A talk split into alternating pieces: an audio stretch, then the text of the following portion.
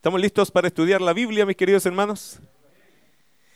Me estaba acordando de un pasaje que lo leí tres veces esta semana, porque estoy leyendo los Evangelios.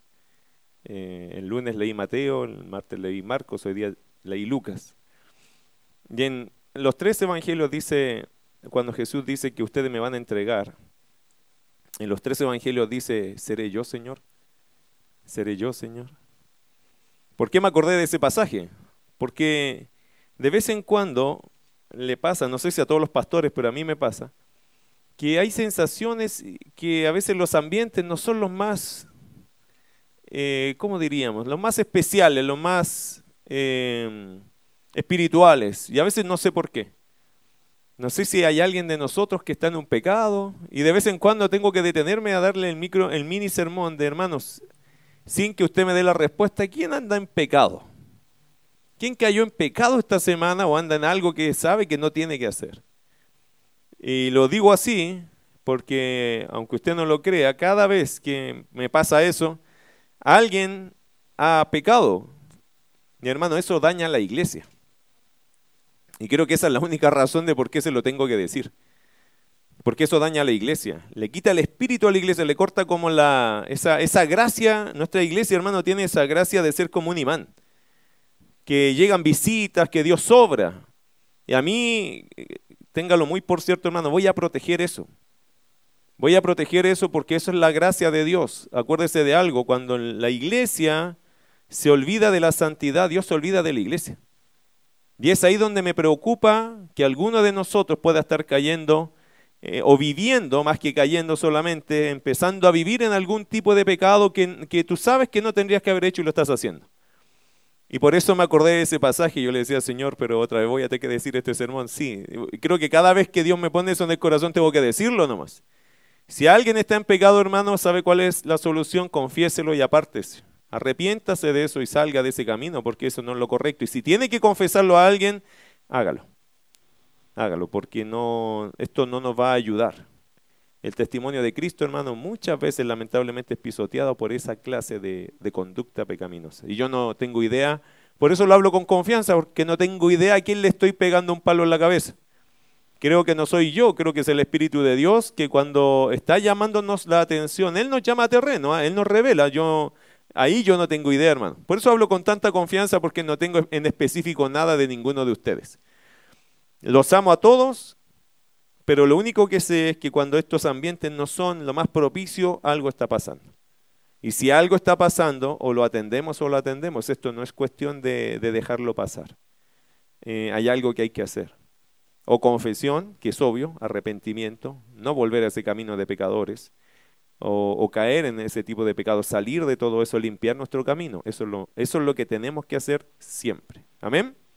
Ok, y lo dije, Señor, ya cumplí, yo lo dije, ok, el resto no me corresponde a mí, le corresponde al Señor con el que está o cayó o hizo algún tipo de pecado. Por cierto, estoy siempre para ayudarles, hermanos, estoy siempre para orientarles, estoy siempre aquí para poner mi mano de ayuda en lo que se requiera. Pero no para encubrir nada, porque no sacamos nada. La idea es hablarlo, conversarlo, confesarlo, apartarse y que esto se sane, ¿cierto? Y a veces pasa, hermano, en un culto y no pasa nunca más, o, pasa tiempo y después vuelve a pasar. Yo nunca sé qué es, yo nunca lo sé. Lamentablemente, no sé si lamentable o quizás gracias a Dios que no lo sé, eh, pero solo Dios lo sabe. ¿Okay? Entonces, en eso, mis queridos hermanos, si hay algo ahí en tu corazón, en tu práctica, en tu vida, qué sé yo, cuídate. Puede ser cualquiera de nosotros. El que piense estar firme, mire que no caiga. Así que podría ser cualquiera. No, aquí no estoy hablando de alguien en específico, como les dije, estoy hablando en absoluta libertad porque no tengo idea. Solo sé que a veces hay que decir esto para cuidar nuestras vidas espirituales. Y el que está bien, siga cuidándose, hermano, porque eso es lo correcto. El que está mal, arrepiéntase, confiese su pecado, apártese y libérenos de que la gracia de Dios siga fluyendo, que los cultos sean hermosos, que estemos todos motivados, porque esto no es cansancio, ¿ok? Esto no tiene que ver con el típico cansancio, esto no es porque el día fue pesado no más, no se olvide que estamos a las puertas de salir a predicar mañana. Entonces, siempre el enemigo quiere votar soldados. Siempre. Siempre quiere arruinarnos, hermanos, lo que queremos hacer para la gloria de Dios. Entonces no me extraña, pero en ninguna manera, que el enemigo quiera eh, tirar su barro acá, ¿cierto? Echar a perder lo lindo que Dios está haciendo, eh, y por culpa de nosotros mismos, lamentablemente. Bueno, vamos a la palabra, ¿qué les parece? Ya vamos allá. ¿Cómo crecemos y nos desarrollamos en la fe? La semana pasada comenzamos este estudio titulado Nuestro crecimiento espiritual. ¿Se acuerda que estábamos hablando de eso, la mayordomía, y cuidando un poco lo que es nuestro crecimiento espiritual? La semana pasada vimos algunos puntos allá.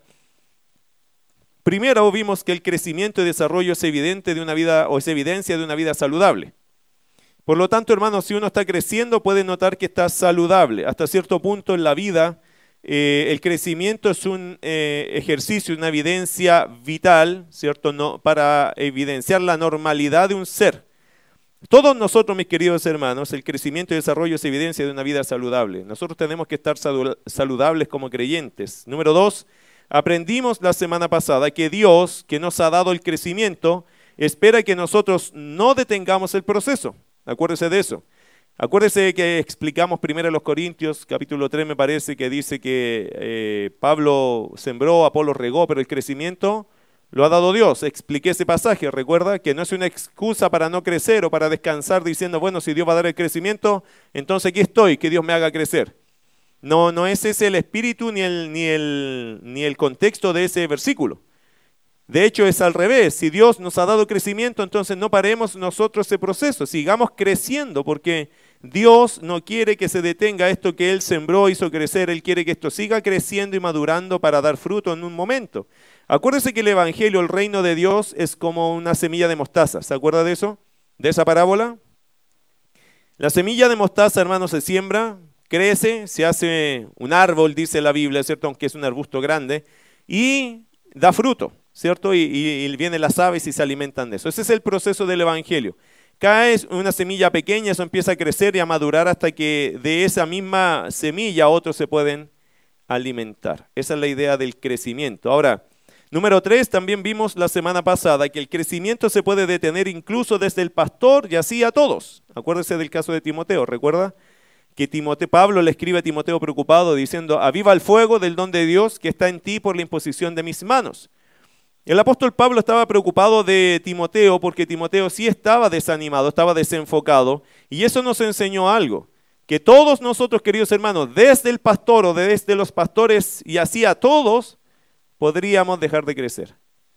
Es un peligro constante. Todos nosotros tenemos que estar evaluando cuánto he crecido en la fe, cuánto he desarrollado mi fe. Ahora le voy a explicar una cosa. La palabra crecimiento, la raíz de la palabra crecimiento es crisis. Crisis. Por eso a veces nosotros, eh, ¿sabe de la palabra adolescente? Adolecer. E, es dolor. Por eso dice está en la adolescencia, porque le duele los huesos, le duele el cuerpo, no se sienten cómodos. Adolece de algo, ¿no? En la idea de un adolescente es uno que adolece por eh, el periodo que está de estiramiento, de crecimiento, etc. Cuando hablamos de la palabra crecimiento, hablamos de crisis. Esa es como la raíz de esta palabra para crecer. Hermano, ¿qué significa? Que crecer implica crisis. No siempre es cómodo. A veces es difícil crecer. Y cuando hablamos de la fe, hermano, es muy difícil crecer. Por eso mucha gente es reticente, rechaza el acto de crecer, porque saben que es duro. Hermano, para alcanzar mayor santidad en nuestra vida hay que pasar por crisis, porque hay que dejar cosas. Hay que depender del Señor y hay que sufrir la pérdida de ciertas cosas que yo creía que las podía acceder, pero son pecaminosas. Y se forma en nuestra vida una crisis de fe que me lleva al crecimiento. Todos los creyentes y en el Antiguo Testamento, cuando usted ve a los patriarcas y todo hombre de Dios enfrentó una crisis. Vivir por su fe o sufrir. Eh, salir de la voluntad de Dios. Vivir por mi fe o canjear mi fe por algo. Y eso es una crisis en nosotros. Tengo que saber actuar como creyente. Nótese José. ¿Se acuerda que José estuvo en una crisis, tuvo que crecer en una cárcel? Vendido en una cárcel, eh, acosado por una mujer, Fue una crisis, tuvo varias crisis José, pero ¿a qué lo llevó todo eso? Crecimiento, dependencia de Dios. Abraham tuvo crisis, muchas crisis. Abraham bajó a Egipto, ¿cierto? Dos veces dijo ella, mi hermana, no mi esposa, ¿cierto? Para salvar eh, la vida. Eh, después, la prueba mayor en Génesis 22, entregar a su hijo en sacrificio. Dios le pidió eso, ¿recuerda? Crisis. ¿Para qué? ¿En qué repercutió esta crisis en Abraham? Llegó a ser el padre de la fe. ¿Cierto? Daniel. ¿Pasó crisis Daniel? Muchas crisis. Le cambiaron el nombre, el país, el idioma, la mentalidad, incluso la dieta. Daniel tuvo que decidir quedarse del lado de Dios arriesgando toda su vida. Aquí no había nada que hacer. Era todo o nada y Dios siempre le dio el todo. Siempre fue triunfador, pero atravesó crisis. ¿Quién llegó a ser Daniel? Uno de los grandes profetas de Dios. Y, y hermano, si usted empieza a pensar en muchos ejemplos del Antiguo Testamento y del Nuevo Testamento, cada creyente maduro, el que maduró es porque pasó por algo que se llama crisis y llegó al crecimiento. No se crece, por lo tanto, sin crisis. Ahora eso quizás nos cambia un poco la perspectiva y quizás nos hace entender más lo que dijo Santiago. ¿Se acuerdan lo que dijo Santiago? Tened por sumo gozo cuando os halléis en diversas pruebas, sabiendo que la prueba de vuestra fe produce paciencia, pero tenga la paciencia su obra completa. Ahora nosotros quizás entendemos un poquito más esto porque esto nos va a dar madurez. Por lo tanto, hermano, la madurez es igual a paciencia, carácter probado y aprobado. Porque pasamos por los problemas, aceptamos los problemas, nos comportamos bien en el problema y Dios nos sacó en triunfo. Conocimos más a Dios, vivimos más como Dios, entendemos más a Dios y Dios nos recompensa, nos entrega madurez.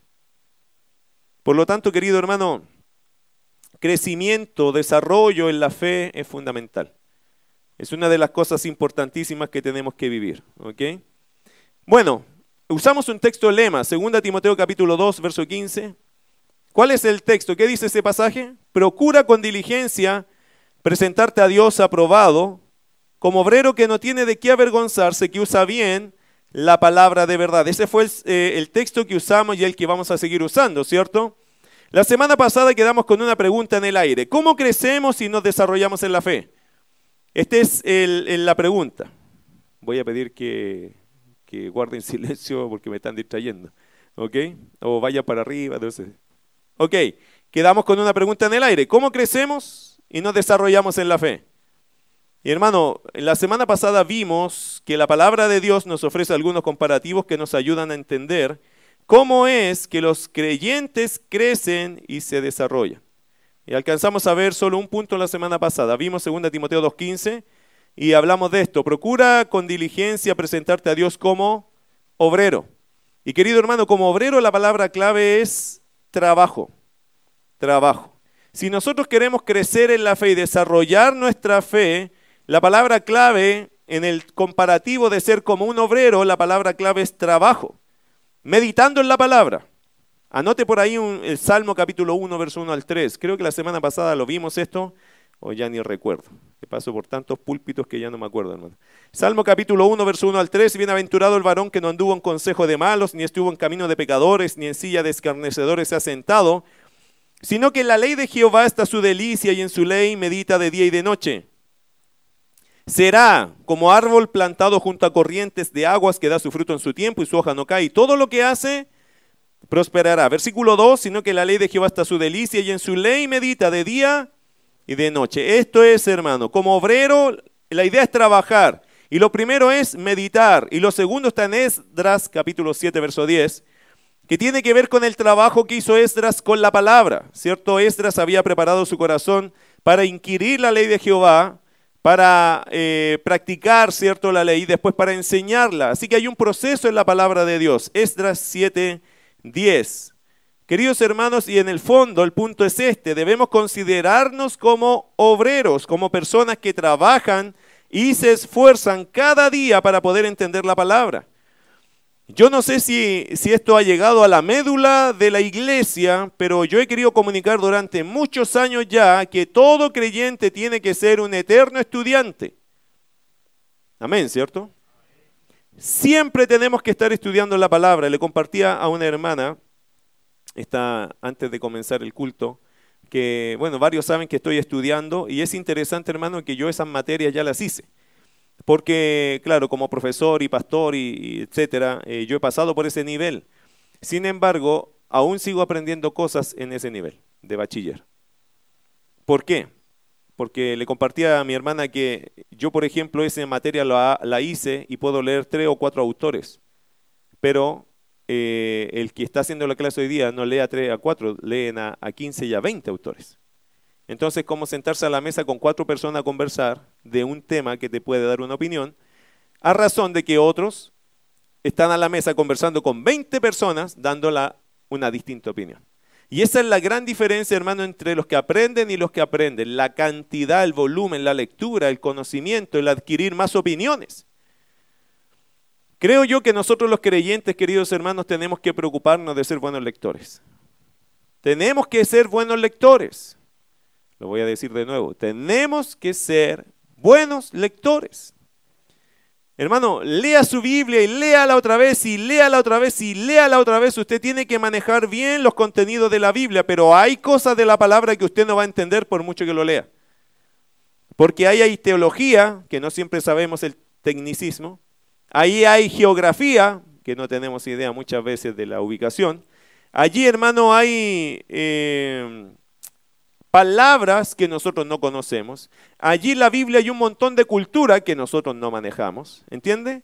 Por eso, hermano, es importante estudiar. No es solo leer. Usted va a leer, pero de lo que lee y la palabra que no entiende, o la cultura, o la teología, o la geografía que usted no domina, no lo va a manejar nunca. Allí hay una descripción, por ejemplo, del tabernáculo, y si uno no entiende el tabernáculo, no entiende nada. Si uno no entiende las ofrendas que se hacían en el Antiguo Testamento, eso te va a sonar a nada y nunca te va a quedar algo en la cabeza. Si usted lee acerca de la vestimenta de los sacerdotes, del sumo sacerdote, los sacerdotes, los levitas, y usted no sabe eso, no le va a quedar nada. Y hay mucho de eso. Entonces, mis queridos hermanos, estudiar es una cosa importante. ¿Cómo lo hacemos? Lea su Biblia, adquiera materiales, compre libros, póngase en las clases. Eh, hermano, hay, muchas formas. Tengo, tengo un universo de oportunidades para aprender. Acá la iglesia también puede aprender, por supuesto. Pero hermano, no pretenda que crecimiento se va a dar entre miércoles y domingo. Aquí casi básicamente le vamos a animar a estudiar a prepararse, a leer, le vamos a dar orientación, pero miércoles y domingo nos sirve para crecer. Aunque reconozco que hacemos mucho esfuerzo para presentar estos materiales, pero esto no te ayuda tanto a crecer. Estudiar es otra cosa. Nosotros como iglesia, de hecho, estudiamos, pero más desafiamos que estudiamos en realidad. Pero, ¿por qué? Porque en la semana tenemos la esperanza de que alguno de ustedes está estudiando formalmente, está haciendo preguntas más acucioso. Estudiar, hermano, no es lo mismo que venir a sentarse acá y estar en el sermón. Esto es bueno anotar y estudiar cosas, pero aquí no tenemos el tiempo, no nos da la vida para poder enseñar muchas cosas. Dependo mucho que usted en su casa estudie. Depende mucho, dependo mucho que usted se integre a los ministerios que son de enseñanza. Si no lo hace, hermano, puede pasar 20 años. Y una persona que estudia en un año puede saber mucho más que tú, aunque llevas 20 años en la fe. Es así de radical, es así de diferente. Cuando una persona estudia siquiera un año concentrado, hermano, logra avanzar lo que otro en 20 no avanzó. Y eso te estoy hablando de una iglesia que enseña la palabra. Hay otras iglesias, hermano, que nunca enseñan la palabra y esos 20 años básicamente son perdidos. Perdidos, hermano. ¿Usted está para perder 20 años? No, hermano. No, nadie. No, no podría usted hacer eso, no debería hacer eso. Bueno, como obrero la palabra clave es trabajo. Hermano, ¿qué estoy diciendo con esto? Que para crecer hay que trabajar. Y hay que trabajar duro. Te duele la espalda, la cabeza, los ojos, porque te queman las pestañas, ¿cierto? Porque uno está estudiando. Uno siente que hizo un esfuerzo porque termina cansado de esto, agotado físicamente, pero con una joya en tu corazón. ¿Qué cosa? Aprendí algo nuevo, que no es nuevo, ¿ah? porque está ahí hace miles de años. Pero para mí es nuevo. Y eso ya es gratificante. Aprendí algo viejo que es nuevo para mí. Hermano, ha estado escrito ahí cientos y cientos y cientos de años. Pero pastor, ¿cómo no lo vi? Porque cuando uno estudia, no es lo mismo que cuando uno lee. ¿Cierto? Leer es bueno. Estudiar es mejor. Segunda, segundo comparativo que usó la palabra, Hebreos capítulo 12. Vaya rápidamente allá, Hebreos capítulo 12. Estamos hablando de nuestro crecimiento espiritual. Primero, como obrero, palabra clave, trabajo. El, segundo comparativo está en Hebreos capítulo 12, verso 1 al 2. Estamos hablando de crecer y desarrollar nuestra fe. Y el segundo comparativo aparece para mí en Hebreos capítulo 12, verso 1 al 2.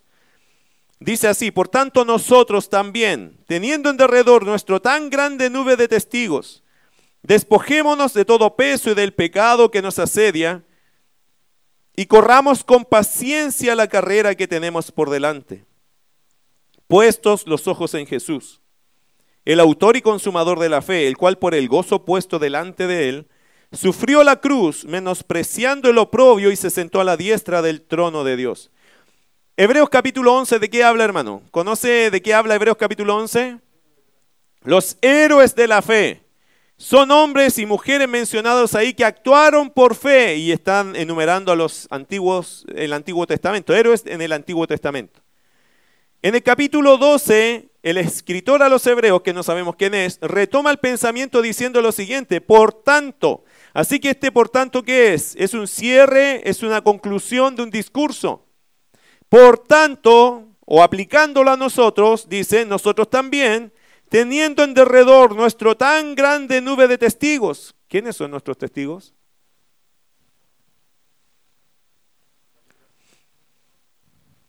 Interesante, ¿ah? Porque el texto dice que nosotros tenemos una gran nube de testigos. Imagínense esta escena. Usted, bueno, los antiguos antes estuvieron en la arena, en el estadio, ¿cierto? Ellos estuvieron jugando. Pero ahora, como creyentes, ellos ya no están se subieron a las galerías.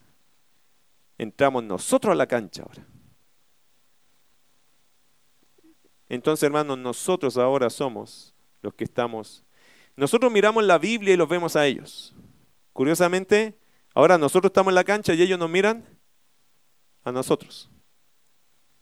Todo creyente, hermano, ha tenido su gran nube de testigos, su gente, Quizás también podríamos estar hablando de otros que ya en el caso de quizás en Hebreos ya habían muerto y estaban ahí mirando los que estamos quedando en la tierra. Si yo me lo imagino así me motiva de una forma espiritual bastante fuerte. Porque tenemos a personas allí grandes de la fe que hoy día miran nuestro actuar.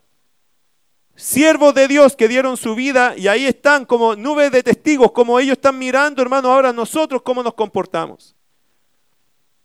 ¿Qué hicieron ellos para lograr su meta? Bueno, y aquí, hermano, la palabra clave es técnica. Técnica. Si como obrero la palabra era trabajo, como atleta la palabra clave es técnica. Como corredor es técnica. ¿Usted sabe que hay técnicas para correr? ¿Sabía eso, cierto? Que hay una forma que uno tiene que incluso poner los pies para correr y una cierta velocidad. Hemos aprendido mucho eso en las Olimpiadas, con estos grandes atletas que da la sensación que vuelan, que no corren. Pero la, gracia, yo tenía un compañero que practicaba este tipo de, carreras, ¿cierto? Y me ayudaba a cómo correr. Yo no lo podía seguir porque él en algún punto agarraba, solo tocaba el suelo con las puntas. Era impulso y era las puntas de los pies, pero era impulso. Es una forma de agarrar como que si fueran en el aire al final. Es una técnica compleja, a veces uno cree que no.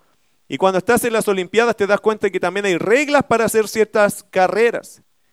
¿Cuáles son las claves? ¿Cuáles son las técnicas para los creyentes mantenernos en la carrera y llegar a nuestra meta? Número uno, según el texto acá, dice despojémonos de todo peso y del pecado que nos asedia Eso es lo primero. Y corramos con paciencia la carrera que tenemos por delante. Eso es lo segundo. Puesto los ojos en Jesús, el autor y consumador de la fe. Y eso es lo tercero. Número uno, entonces, es despojarse de todo peso y de todo pecado.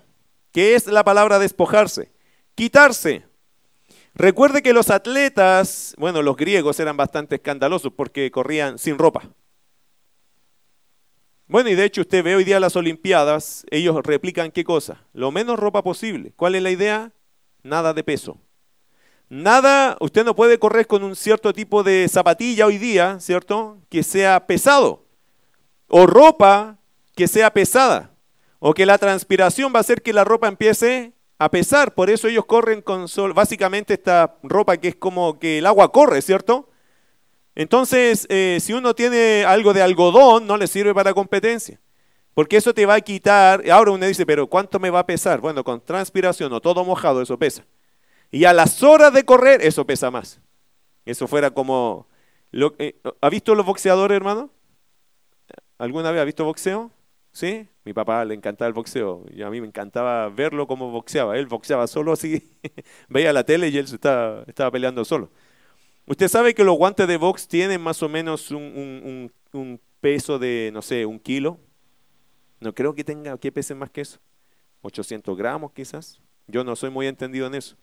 Usted sabe que después de 10 rounds, ¿cuánto pesan esos para levantarlos? Por eso uno dice, oye, pero ¿por qué baja los brazos? No es que los baja, es que no aguanta.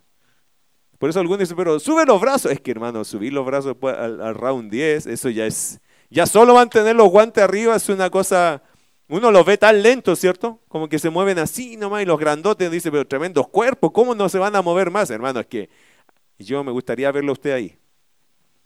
Porque somos igual que cuando criticamos al que está jugando a la pelota, pero corre, ¿cierto? Quisiera yo correr esos metros que corrió ese y volver. Hermano, los guantes esos, después de un tiempo, pesan mucho para el que los tiene puestos. Si no, usted haga la prueba. Póngase un par de kilos en las manos y trate de mantenerlos allí. Haga media hora de eso. Es mucho. Yo creo que en 10 minutos usted va a estar así como soltando esas cosas porque no las va a aguantar. El que ha hecho eso sabe que eso no es fácil. Ahora, querido hermano, técnicas, despójese de todo peso y del pecado. Es quitarse cosas que no le hacen bien a su carrera. ¿Qué es peso? Peso son, escúchelo bien, ocupaciones, relaciones que me sacan de mi carrera, distractivos de la vida. No son pecado, ¿ah? No son pecado, no, son estorbos. son dos cosas diferentes. Esto no es pecado, pero me estorba. ¿Ok? No es pecado porque dice la Biblia, despojaos, despojémonos de todo peso y, o también, del pecado. Son dos cosas diferentes. Aquí hay una I que separa las ideas. Peso no es pecado. Podría llegar a ser pecado. Pero en esencia, cuando hablamos de peso, hablamos de algo que hace mi carrera lenta. Que en algún momento esto me va a estorbar para seguir pareciéndome a Cristo. ¿Qué cosa es eso? Pueden ser varias cosas en la vida, en realidad. Puede ser incluso un trabajo, una carrera, una relación con una persona, una amistad que me pesa porque yo quiero avanzar en la carrera y ahí lo tengo que estar esperando y y me estorba en el fondo, me hace peso. Despojémonos de todo peso y del pecado. El peso, hermano, es algo que uno no es agradable, ¿cierto? Es agradable, o uno, digámoslo así, cuando uno tiene un peso, uno lo lleva. Porque es un peso y lo llevo con gratitud, con convicción. Pero hermano, cuando ese peso ya llega a ser una cosa insoportable, es difícil de llevar. Yo le voy a decir esto a los esposos y esposas, no se ponga pesado ni pesada. No se eche en lo espiritual arriba de su esposo, no se eche en lo espiritual arriba de su esposa, porque cansa al punto que llega a ser insoportable. He visto a varios hombres y mujeres que dicen, no, yo no aguanto más. No, que no, no. Yo no lo quiero llevar un metro más, ¿por qué lo tengo que arrastrar? Vamos a la iglesia. Me parece un castigo, hermano. Ese hombre está echándose literalmente sobre la vida espiritual de esa esposa. La estás aburriendo. La mujer que hace lo mismo, cansas a tu esposo, lo aburres. ¿Y por qué no va a ser así, hermano, si el peso... ¿Usted ha ido a la feria? ¿Y se lo ha olvidado llevar carro alguna vez? Y usted dice, bueno, yo esto lo llevo para mi familia. Yo, hermano, cuando voy a la feria voy muy motivado, ¿ah? Porque esto es para mi familia. Pero significa que no pesa. No, eso pesa, hermano. Entonces, yo aguanto y lo llevo por convicción, pero no me digo que ande tan contento después de un kilómetro con eso allí. No, esto es difícil, hermano. Esto hay que ser consciente. Ahora imagínense que usted va así y su esposa le dice, oh, me lleváis esta bolsita más. Claro, mi amor, yo la llevo. ¿La lleva contento? No, la llevo con convicción, pero es que esto no es romántico, hermano, esto es convicción, ¿entiende? Esto es importante entenderlo. Ni uno ni el otro tiene que ser un peso. Si vamos a servir a Cristo, vamos a servir a Cristo. Y creo que todo matrimonio cristiano tiene que entender algo. No estoy yo para echarme encima del otro, sino estoy para apoyarnos. Amén. Hermano, eh, por eso no tenemos que ser peso. ¿Cómo vamos a ser peso nosotros? No, nosotros somos un apoyo para llevar otro peso, pero no ese. Bueno, peso, despójese de todo peso. Puede ser un trabajo, algo que usted quiere crecer, pero siempre hay algo que está sobre ti que no te deja avanzar, que te hace la carrera pesada. ¿Qué es? Identifícalo y haz algo con ese peso. De hecho, el escritor de los Hebreos dice, despojémonos. Porque si hay cosas que van a ser más importantes que Cristo, entonces despójate de eso. Nada puede ser más importante que Cristo. Nada. Y lo otro dice despojarse del pecado. ¿Y qué es pecado? Toda práctica que quebranta los principios de Dios y nos alejan de Él. Eso es más fácil, ¿cierto? Nosotros, hermanos, siempre pecamos. Despójese del pecado. Técnica. Si quiere correr esta carrera, quiere crecer, despójese de ese peso, despójese de ese pecado. Segundo, corra con paciencia. Miren lo que dice el verso. Y corramos con paciencia. ¿Qué es paciencia? Capacidad de soportar las circunstancias. Usted sabe que la palabra paciencia en la Biblia, en el Nuevo Testamento, aparece en dos palabras, paciencia y longanimidad. Paciencia, capacidad de soportar las circunstancias. Longanimidad, capacidad de soportar a las personas. ¿Con cuál de las dos eres mejor tú? ¿Soportando las cosas que pasan o soportando a las personas? ¿Cuál te es más fácil? ¿Cuál te es más difícil? La palabra paciencia en realidad, hermano, puede redondear ambos conceptos. Tengo que soportar a veces circunstancias y a veces tengo que soportar a las personas. Aquí creo que el escritor a los hebreos está diciendo, despójate de todo peso, todo pecado y corre con paciencia.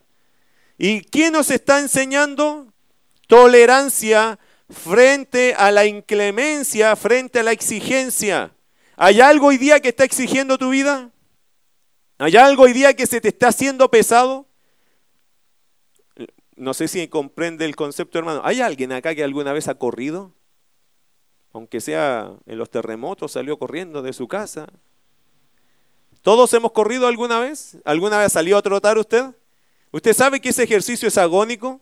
Hace poco vi un hombre que yo no sé si estaba corriendo para sanarse o para irse a la tumba, porque estaba...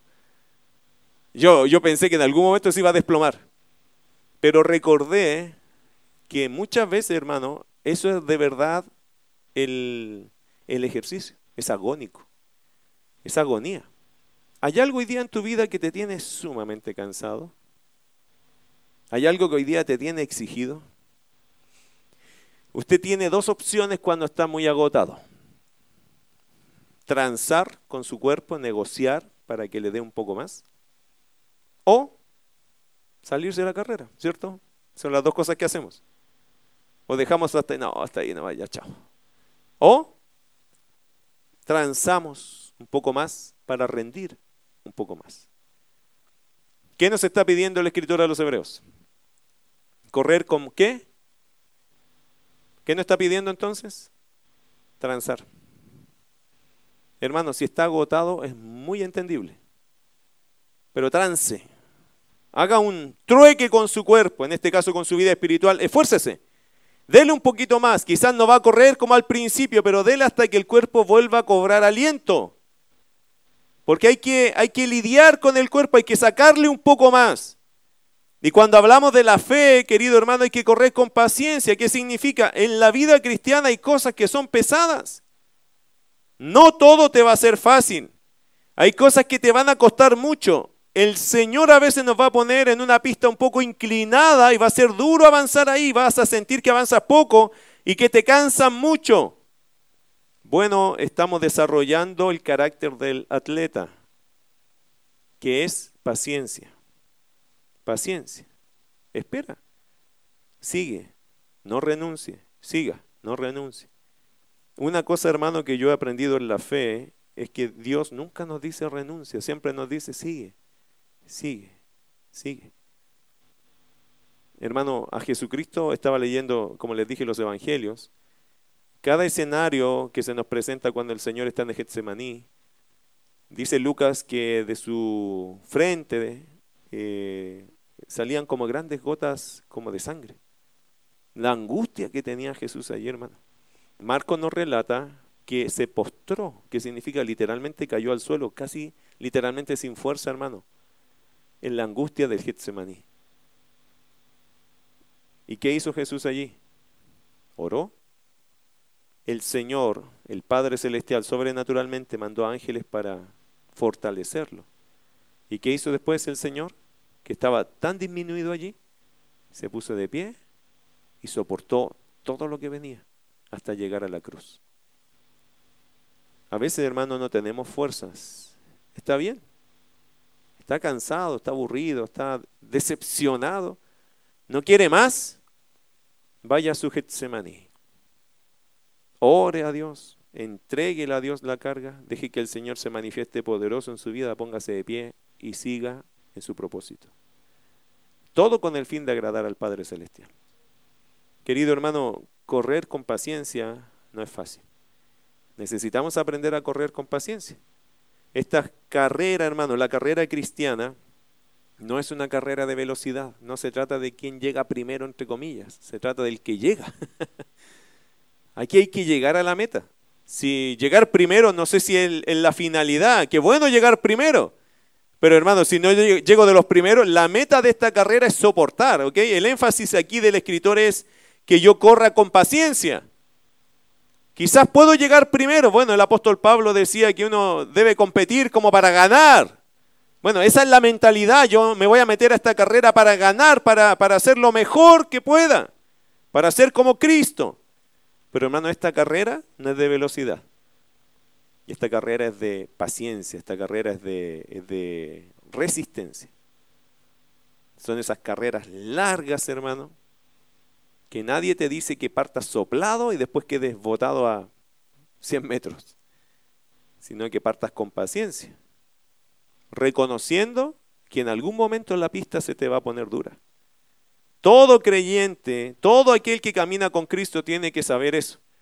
Que en algún momento la pista se te va a poner pesada.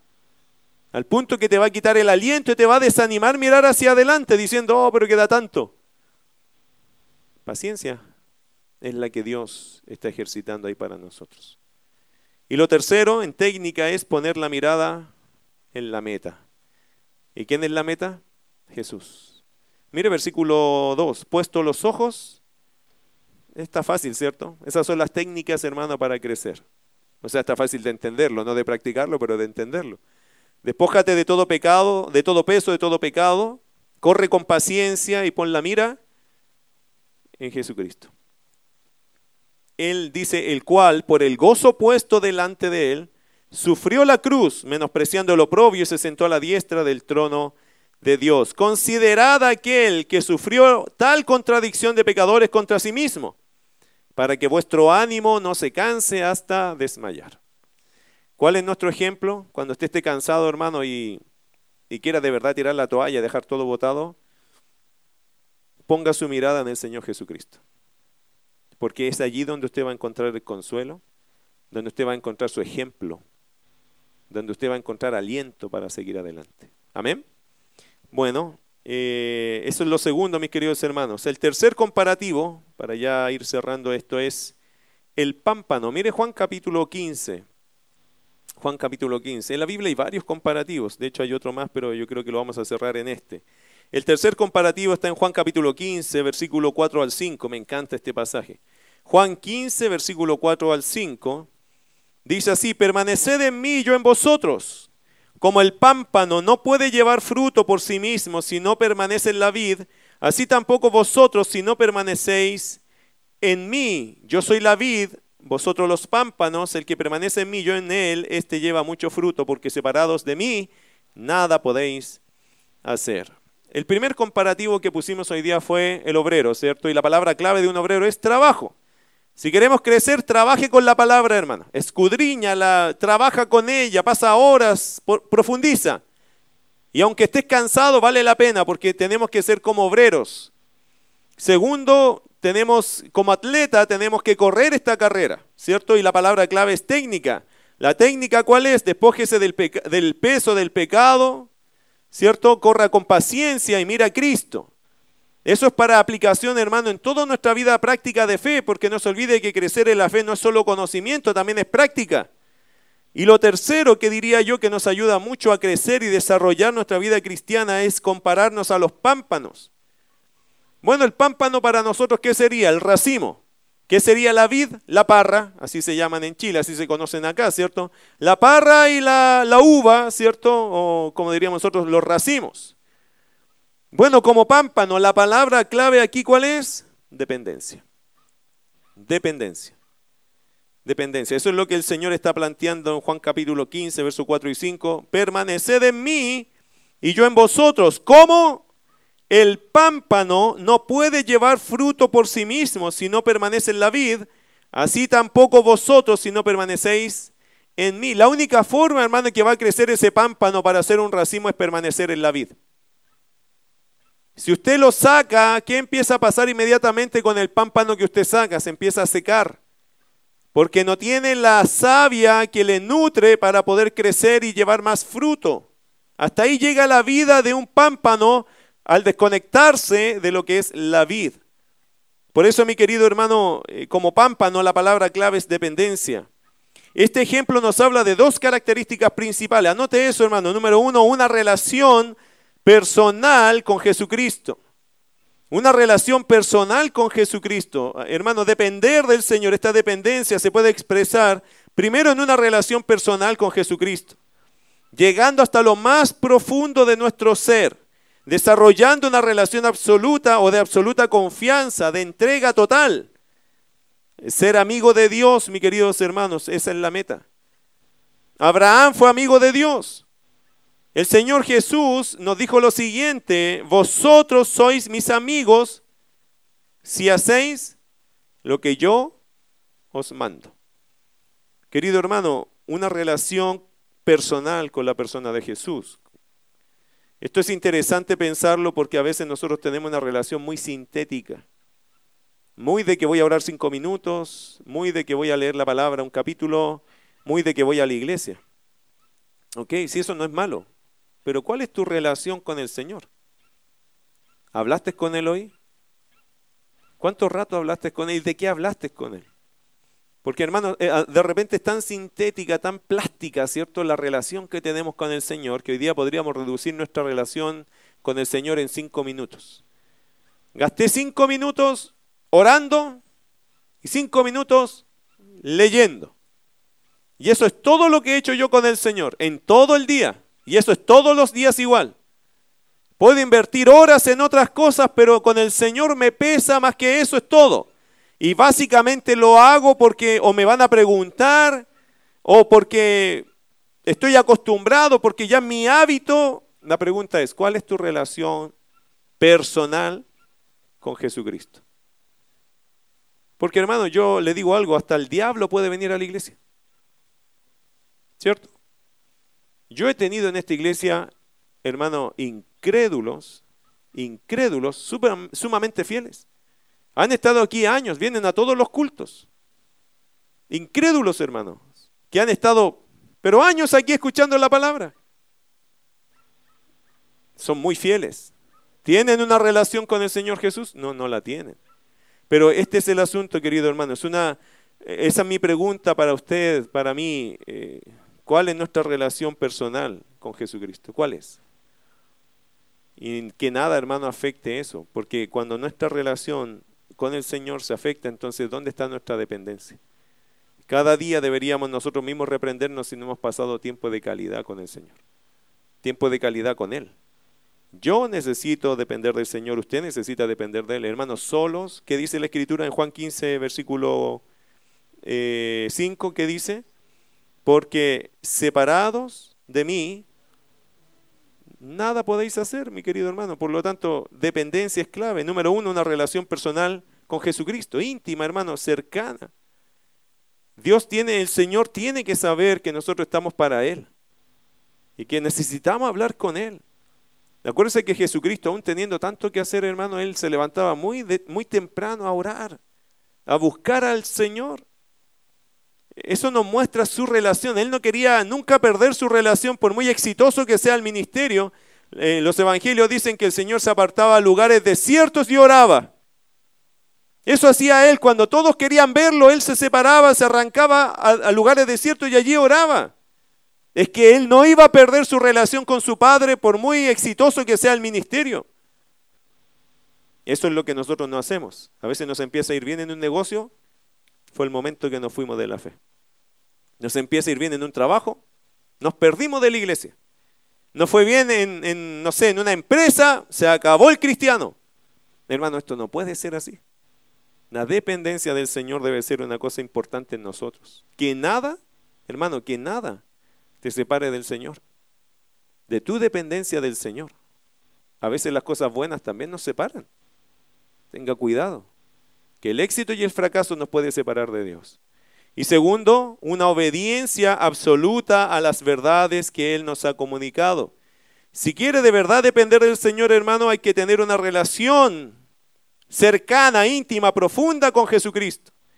Y segundo, una obediencia absoluta en las verdades que Él nos ha comunicado. Eso es depender, porque dependencia no es solo, Señor, yo me entrego a ti, pero cuando Él me está diciendo algo, dando una orden, yo no lo hago. No, no, no, eso no es dependencia. Dependencia es, yo tengo una relación tan profunda, real, personal con el Señor, que cuando Él me habla, yo estoy en la sublime obligación de qué? De obedecer.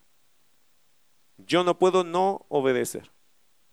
Como lo dijo Lutero, ¿cierto? Lutero decía, yo no puedo dejar de decir lo que aprendí. El justo por la fe vivirá, ese era su, su clamor. Él dice, yo no me puedo callar lo que el Señor me enseñó. Y bueno, y creo Pedro dijo, no podemos dejar de decir lo que hemos visto y oído. Si yo dependo del Señor, yo no puedo dejar de decir lo que Él ya me enseñó. No puedo dejar de vivir lo que Él me enseñó. Yo no puedo no obedecer. No puedo porque mi relación con Dios me obliga, porque yo dependo de Él. Pero si eso me pone mal con el jefe, lo siento. El jefe tendrá que entender o no entender, ya es su problema. Pero si eso me pone mal con X situación, hermano, mire, si dependemos del Señor, dependemos del Señor, ¿cierto? Yo no puedo soltarme del Señor y después volverme a agarrar. Yo tengo que depender del Señor absolutamente. Por eso es una obediencia absoluta en las verdades que Él nos ha comunicado. Esto es lo que nos hace permanecer en el Señor y dar fruto. Recuerde que el pámpano es la expresión más vívida de lo que es en realidad una vid. Entonces, mi querido hermano, nosotros reflejamos de alguna forma la vid que es Jesucristo. ¿Seremos un buen reflejo de nuestra vida? ¿Seremos un pámpano dulce, sabroso, grande, con fruto? ¿O seremos esos pámpanos tristes que llegan a dar pena, que uno los corta porque llega a dar vergüenza, se echa a perder la parra, ¿cierto? Los que saben de campo saben que hay algunos que tienen dos, tres gajitos, que es una cosa como media triste, entonces uno como que corta eso para que no quite la savia de lo que de verdad está dando fruto. ¿Qué tipo de pámpano somos nosotros? ¿Qué tipo de racimo somos? Somos de esos racimos de competencia. En el campo usted sabe que hacen competencias con, los racimos. ¿Cuál es más grande, más sabroso? Y, querido hermano, hágase la pregunta, ¿qué tipo de racimo eres tú? ¿Qué tipo de pámpano eres tú? Eres prometedor, no para tu gloria, sabemos que todo es para la gloria de Dios, pero tu presencia espiritual, ¿eso tiene peso? ¿Tu relación con Dios de verdad bendice a otros? ¿Comunicas con tu vida espiritualidad, llenura, gracia, amor de Dios? Estas son las cuestiones, mis queridos hermanos, que todos los creyentes deberíamos preguntarnos. Es, es la forma que les puedo ayudar a ver en la palabra que nosotros tenemos que crecer y desarrollarnos. Bueno, vamos a orar, ¿qué les parece? Podría dejar eh, otra cosa más, pero lo vamos a dejar ahí. Porque quiero, hermano, gastar un minutito para que usted ore y pueda hacer un autoexamen. ¿Qué es lo que te está quizás estorbando en tu crecimiento y desarrollo de la fe? Y por favor enfócate en ti, no en las cosas que están afuera, porque de verdad le voy a decir algo. No podemos cambiar lo que está alrededor nuestro. Lo que sí podemos hacer es trabajar con nosotros. A veces los factores no son externos, hermano. En realidad Dios a veces quiere sacar algo de lo interno. A veces no somos, no es lo de afuera, quizás lo de adentro. Y si hay algo adentro de nosotros que no nos está permitiendo crecer, te pido que por eso ores, te pido que por eso intercedas, te pido que por eso ruegues. Y yo creo que la gran mayoría de nosotros, cuando no hemos crecido, el problema somos nosotros. Porque afuera siempre habrán problemas, siempre hay cosas afuera. Sin embargo, hermanos, el milagro Dios lo hizo en nosotros. Y Dios puede seguir haciendo este milagro, hacerlo crecer. Si Dios nos salvó, nos dio entonces todo el potencial para crecer. Si no lo estoy haciendo, la pregunta es, ¿quién me está deteniendo? Y creo que la respuesta la tenemos. Si somos honestos, usted sabe qué es lo que a ti te está deteniendo. Si es que estás detenido y si estás avanzando, hermano, sigue. Sigue porque hay muchos allí mirando. Hay una nube de testigos. También con nosotros, ¿ah? entre nosotros, pero también en los cielos. Hay algunos que ya pelearon su batalla, pero ahora nos toca a nosotros. Entonces también, mi querido hermano, anímate, que tú también puedes ser una fuente de inspiración espiritual para otro. Para otro que quizás está viendo tu vida también, tu carrera. Por todos lados, hermano, crecer, por lo tanto, es bueno. ¿Qué te está deteniendo a ti? Si es que te está deteniendo algo, te pido que ores por eso.